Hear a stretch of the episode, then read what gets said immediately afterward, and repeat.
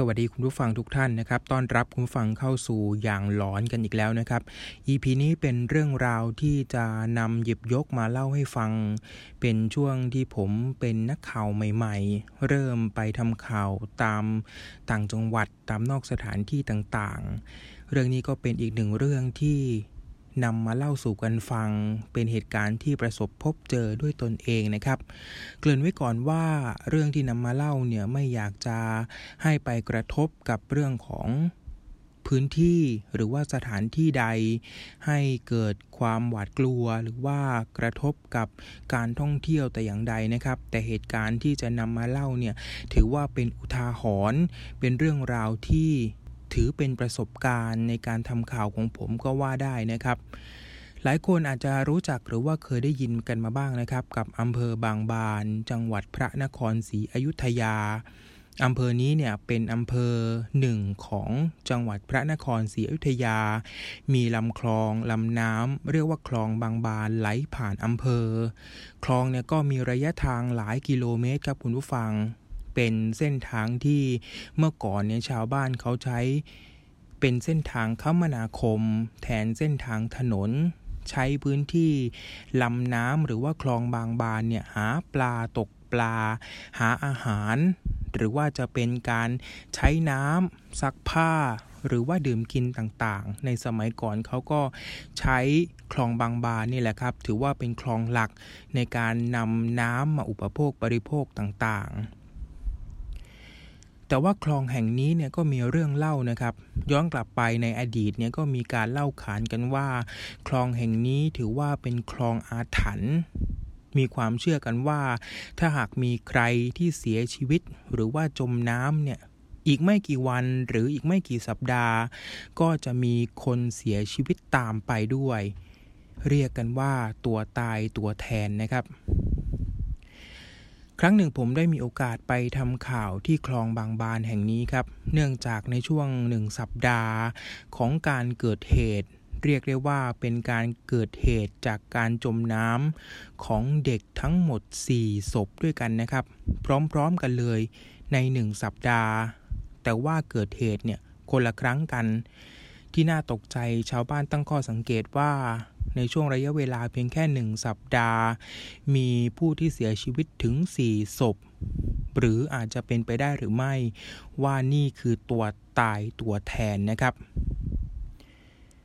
ย้อนกลับไปสักนิดหนึ่งกับเหตุการณ์ที่เกิดขึ้นนะครับ ในวันที่ 1 มิถุนายน ขอไม่บอกพอสอนะครับ ก็มีนักเรียนหญิงวัย 15 ปีลงเล่นน้ำในคลอง เดียวกัน จมน้ำเสียชีวิตไปสองศพ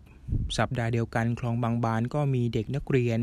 เสียชีวิตจมน้ำถึง 4 ศพนะครับ เป็นชายสองและก็หญิงสองชาวบ้านเนี่ยเขาลือกันว่า เด็กผู้หญิงสองศพแรกเนี่ยต้องการเพื่อน เลยทำให้มีอีกสี่ศพ เสียชีวิตตามติดกันไป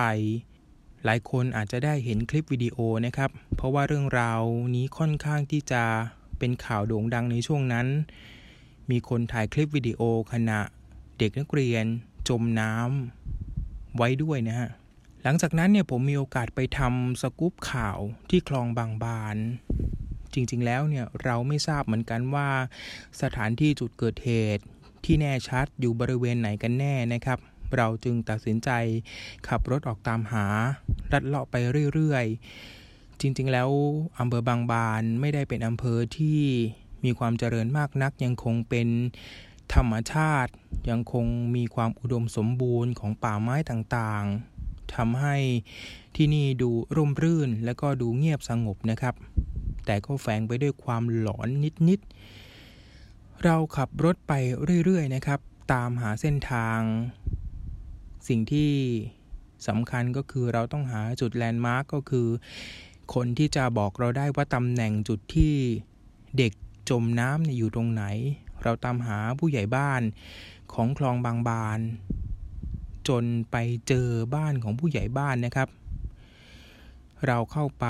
บ้านของผู้ใหญ่บ้านเนี่ยปรากฏว่าอยู่ติดกับคลองบางบานเลย ผมก็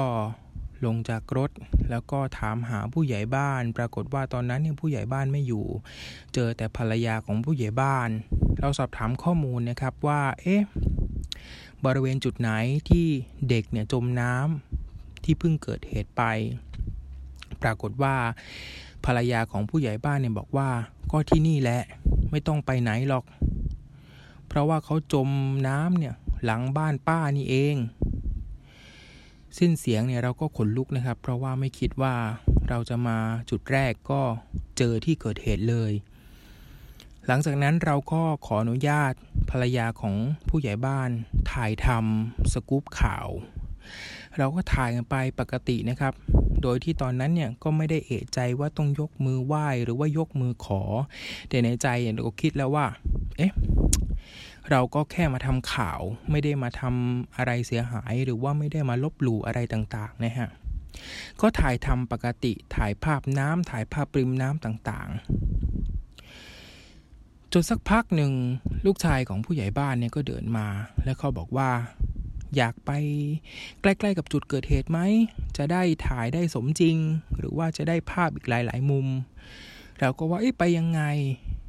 ลูกผู้ใหญ่บ้านก็บอกว่า เดี๋ยวผมมีเรือ เดี๋ยวผมพายไปให้ จากนั้นเนี่ยเราก็ไม่ได้เอะใจอะไรนะฮะ ก็นั่งเรือกันไป ลูกชายผู้ใหญ่บ้านก็ทำหน้าที่พายเรือ ผมก็นั่งตรงกลาง ช่างภาพเนี่ยก็นั่งด้านหน้า ซึ่งเป็นเรือพาย เป็นเรือไม้ธรรมดา ขนาดไม่ใหญ่มากนัก ก็พายขึ้นไป เรียกว่าพายทวนน้ำขึ้นไปตรงจุดเกิดเหตุเนี่ย ห่างจากบริเวณตลิ่ง หลังบ้านผู้ใหญ่บ้านสักประมาณไม่เกิน 200 เมตรคุณผู้ฟัง พอพายไปเรื่อย ๆ เนี่ย สักพักหนึ่งช่วงนั้นประมาณสักสี่โมงเย็นห้าโมงเย็นแล้วนะฮะ ในช่วงของพื้นที่คลองเนี่ยมันก็จะมีต้นไม้ที่ปกคลุมปิดคลองต่างๆทำให้บรรยากาศตรงนั้นเนี่ยมันดูคลึ้มๆหน่อย เราพายไปถึงใกล้ ๆ ที่ลูกผู้ใหญ่บ้านบอกว่า นี่แหละ ก็คือจุดเกิดเหตุ คุณฟังเชื่อไหมว่า สิ่งที่เกิดขึ้นคือเรือที่มันกำลังพายทวนน้ำอยู่นะฮะ มันเริ่มหมุนเป็นวงกลม มันเริ่มหมุนเป็นวงกลม เหมือนกับมันไปอยู่จุดที่เป็นเป็นน้ำวนนะฮะ แล้วมันก็หมุนหมุนหมุนเป็นวงกลม ขณะที่มันหมุนเนี่ยนะฮะ สิ่งที่ผมช่างภาพได้ยินเนี่ย ก็คือเสียงหัวเราะของเด็กๆ เสียงมันมาจากไกลๆเลย ก็คือเสียงหัวเราะ หัวเราะแบบชอบใจ หัวเราะแบบสนุกสนาน ตอนนั้นเนี่ยภาพไม่ได้ถ่ายเนี่ยความที่เราตกใจลูกชายผู้ใหญ่บ้านเนี่ยเขาไม่ได้ยิน เขาแค่บอกว่า เออพี่ผมว่ากลับก่อนดีกว่า เพราะว่ารู้สึกไม่ดีแล้ว เรือมันก็หมุน เพราะว่าจุดนั้นเนี่ยเขาบอกว่ามันเป็นน้ำวน ลูกผู้ใหญ่บ้านเลยตัดสินใจพายเรือย้อนกลับขึ้นมาบริเวณบ้าน หลังจากจอดเรือเนี่ยเราก็ยกมือไหว้นะเพื่อขอ แล้วก็ขอขมาขอโทษ ว่าถ้าหากเราทำผิดพลาดอะไรก็ขออภัยด้วย เพราะว่าเรามาทำข่าว จากนั้นเนี่ยเราตัดสินใจไปที่วัด ผมจำชื่อวัดไม่ได้แต่ว่าอยู่ใกล้เคียงกับคลองบางบานนี่แหละผมได้คุยกับทางเจ้าอาวาสท่านบอกว่าที่นี่เขามีความเชื่อตั้งแต่ในอดีตแล้วว่าในช่วงแต่ละสัปดาห์หรือว่าแต่ละเดือน ถ้าหากมีใครที่จมน้ำเสียชีวิต อีกไม่นาน ก็จะมีคนที่จมน้ำตามติดกันไป ซึ่งส่วนมากเนี่ยก็จะเป็นอยู่ในช่วงของวัยเดียวกัน ที่ใกล้เคียงกับผู้ที่เสียชีวิตเป็นคนแรก ๆ อันนี้น่าแปลกนะฮะ เดี๋ยวท่านก็ย้ำมาว่า การเกิดแก่เจ็บตายมันก็เป็นเรื่องปกติที่อาจจะเกิดขึ้นได้ แล้วมันก็อาจจะเป็นอุบัติเหตุ ท่านยังย้ำอีกนะฮะว่า ทุกๆปีที่คลองบางบานแห่งนี้ ก็มักจะมีคนจมน้ำเสียชีวิตอยู่บ่อยครั้ง ทั้งทั้งที่สภาพคลองอะมันไม่เอื้ออำนวยให้มาเล่นน้ำหรือว่าให้มาเที่ยวเล่น แต่ว่าอะไรที่มันเป็นอะไรที่ดนจิตดนใจ ให้อย่างเด็กๆเนี่ยเข้าไปเล่น อันนั้นก็ไม่สามารถพิสูจน์ได้และทราบได้ หลังจากนั้นผมก็ได้ทำบุญนะฮะเพราะเชื่อว่า เสียงที่ได้ยินสิ่งที่ได้สัมผัส ก็อาจจะเป็นกลุ่มน้องๆ ที่ยังคงวนเวียนอยู่ในบริเวณนั้น มาหยอกมาล้อ หรือบางคนก็อาจจะคิดว่าตัวเองยังไม่เสียชีวิตก็เป็นได้ เรื่องนี้เป็นความเชื่อส่วนบุคคล ต้องใช้วิจารณญาณในการรับฟังนะฮะ เพราะว่าหลายคนก็บอกว่าเอ้ยมันอาจจะเป็นอุบัติเหตุก็ได้ แต่หลายคนอาจจะเชื่อว่าคำว่าตัวตายตัวแทนเนี่ยมันมีอยู่จริง และผมเองเป็นคนที่เชื่อนะฮะว่าตัวตายตัวแทนมีอยู่จริง และพิสูจน์ได้ที่คลองบางบานแห่งนี้ จังหวัดพระนครศรีอยุธยา ไม่เชื่ออย่าลบหลู่นะครับ แต่ว่าชาวบ้านที่นี่เขาเชื่อกัน ทั้งหมดคือเรื่องราวที่หยิบยกมานะครับ ไม่ได้น่ากลัวอย่างที่หลายคนคาดคิด แต่ว่าเป็นเรื่องหลอนเป็นประสบการณ์ที่นำมาถ่ายทอดแล้วก็เล่าสู่กันฟัง เพราะว่าเรื่องนี้เกิดขึ้นจริงเป็นข่าวจริง